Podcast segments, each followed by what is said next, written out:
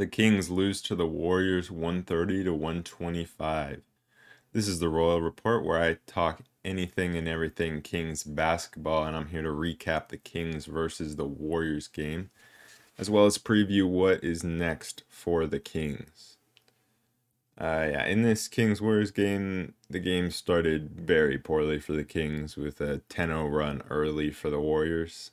Uh, Andrew Wiggins was killing us uh, early on, and uh, KZ Okpala got subbed early for Keegan, who uh, again came off the bench but played 38 minutes.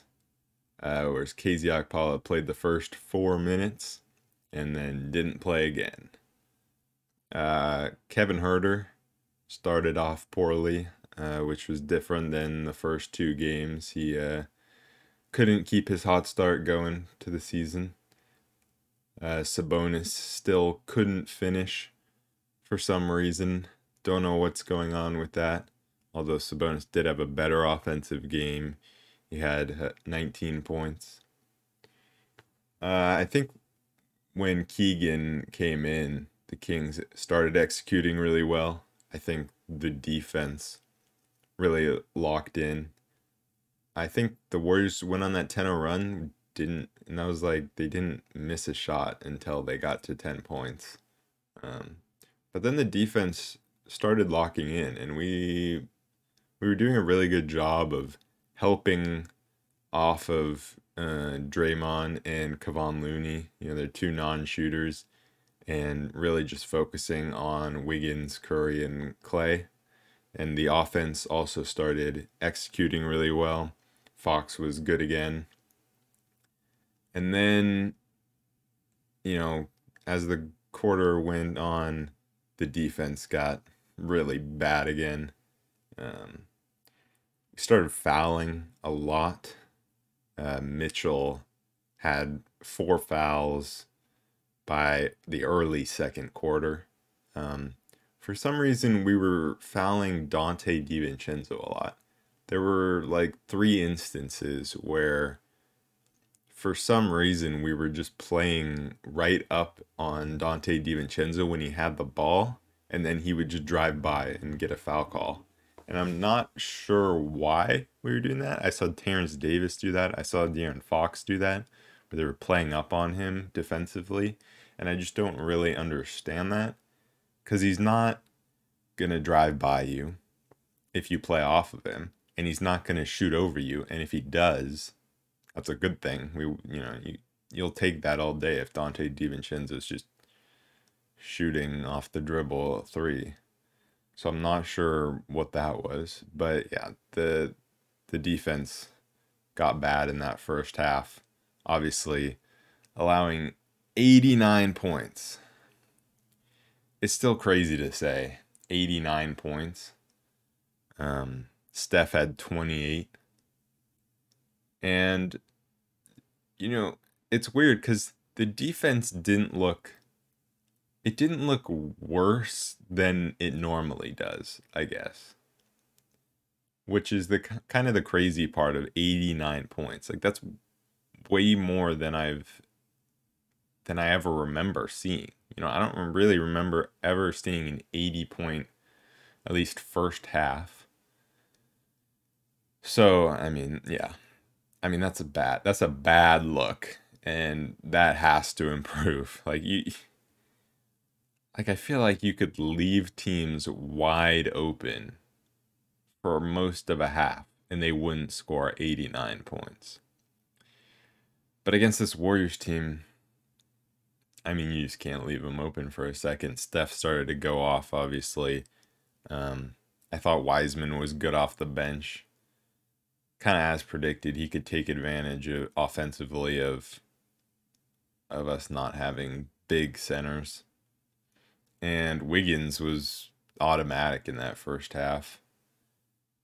And it really comes down to us not being very versatile defensively and not being able to switch really well. There's so many times that, you know, someone would get switched on to Steph or Wiggins.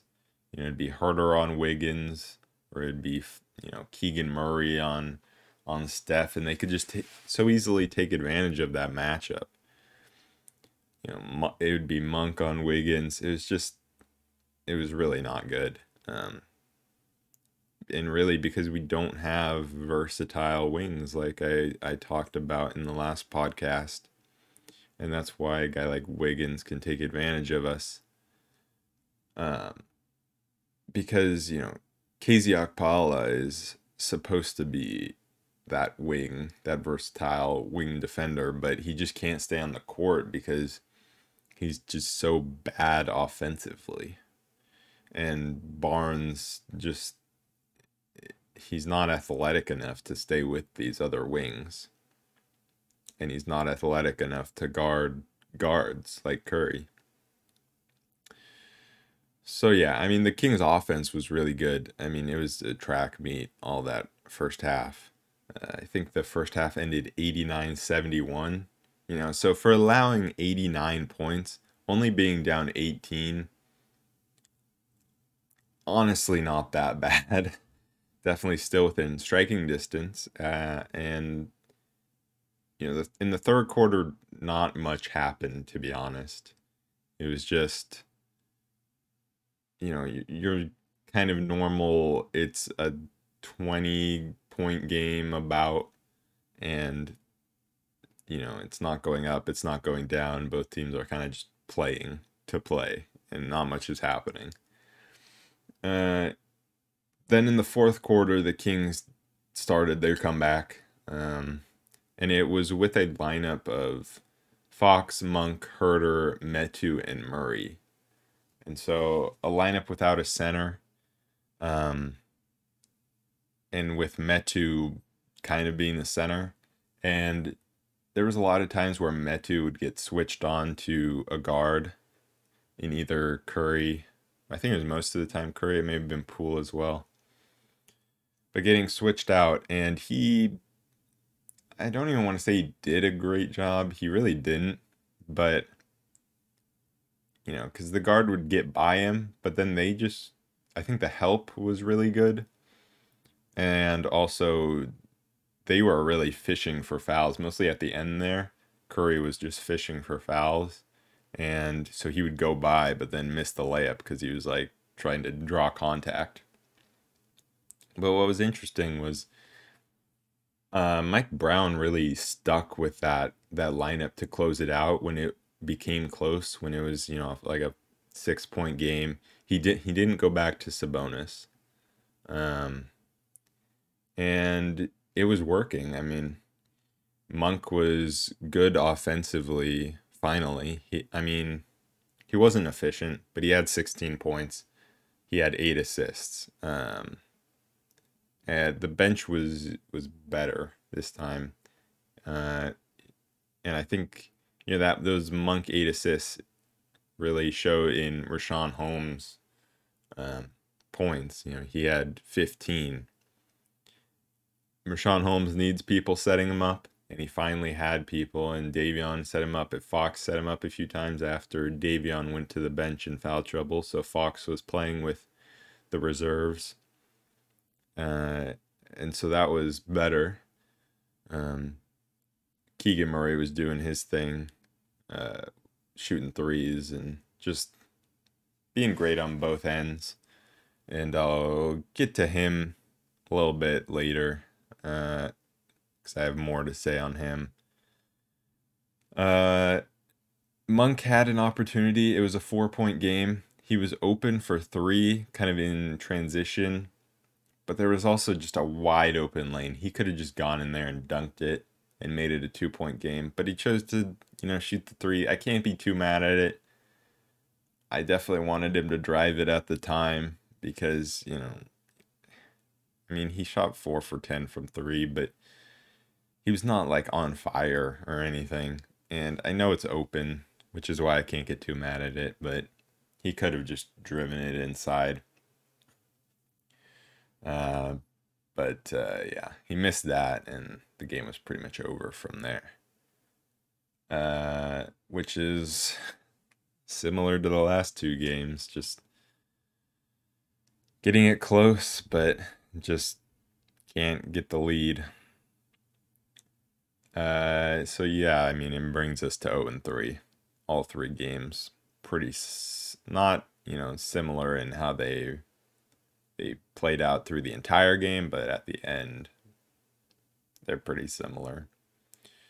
You know, I don't think it's time to panic yet. Being 0 and 3, I, I know I see a lot of people on Twitter already panicking, you know, saying, oh, we're going to go 0 and 8 now because look at the schedule. But I mean, the reality of it is we lost to a 3 and 0 team in the Portland Trailblazers. We lost, and we lost to two title contenders in back to back games, in close games. I I think some people don't want to look at this as a close game because of how it was in the first half and throughout most of the game. Uh, but it was a close game up until like halfway through that second quarter. And then at the end, you know, and really all that matters is at the end, whether it's a close game. You know, it was a close game. The defense was definitely concerning, allowing 130 points. But I think the thing that we have to take into consideration is that it was on a back to back, you know, we had to travel somewhat. I mean, no, it's not a far, far distance from Sacramento to San Francisco, but it is, you know, traveling. And it is the Warriors, and they can do that. You know, Curry just going out for 28 in the first half. He only ended with 33, only five points in that second half, and we almost took advantage of that. But yeah, I mean, it was just some matchup problems was really the the problem defensively.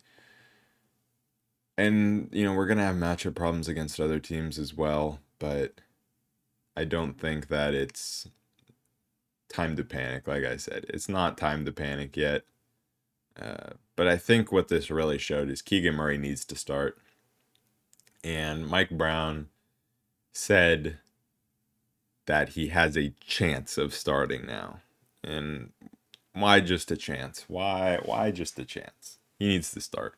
It's pretty clear. He's he played the most minutes out of any king and he played more than KZ Okpala and Harrison Barnes combined by 13 minutes. 13 minutes more than our two starting wings combined. I mean, come on. And uh, honestly, you know, he could start over either Barnes or Okpala. I don't care. either one. Um, I mean, I'm sure it'll be Okpala, but Barnes needs to be way better. Four points, one for one from the field, and still not shooting well from the line. I don't know what's going on with him. Like if he if if you're not going to give us anything defensively, he needs to at least give us something offensively. And right now, he's just not. I don't know if he's even made a three all season. But I think Keegan Murray, his defensive instincts are something I noticed in this game that they were really good um, on his helps, getting deflections and a steal, at least one steal. Um, yeah, just one steal. But I think we we have four starters for the future, and that's um, obviously Fox, Huerter, Murray, and Sabonis. And there's just a big gaping hole at the wing. Doesn't matter if it's a small forward, power forward, doesn't matter. Just at the wing position. Because Harrison Barnes just is not good enough right now. And he's not, you know, obviously, he's not an option for the future of this team. So I don't know if it's possible to get someone in a trade. I don't know who it would be. You know, wings are in high demand across the league at all times, pretty much. So I'm sure it, would be a pretty high cost to get one in in a trade. But I, I do think that well, drafting Keegan Murray, even if he wasn't as good as he is right now, it was the right decision because imagine this team without Keegan Murray. There would be zero good wings. I mean, it would be bad. Um, but yeah, in this game, obviously we had Monk finally going, but then Huerter isn't going offensively. We can't get them both at the same time, apparently. And we need them both at the same time. So, yeah, I mean, moving on from this game, the next game on Thursday at home, I believe, uh, against the Grizzlies. Grizzlies are 2 and 1.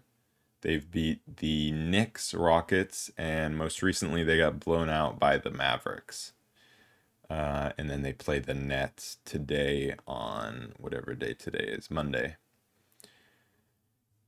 Ja Morant obviously is going to be a problem. He's averaging like 34 points per game in the first three games of this season.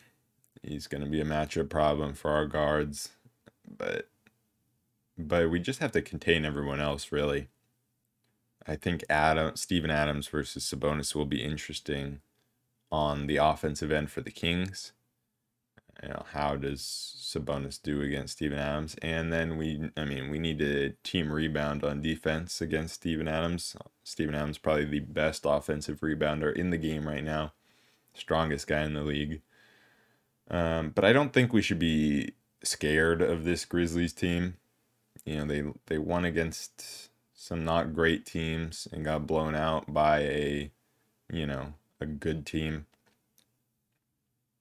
And I think this is a really good chance for us to get uh, our first win at home because starting 0 and 4 is not exactly ideal, you know. I mean, it it's not a must win, you know.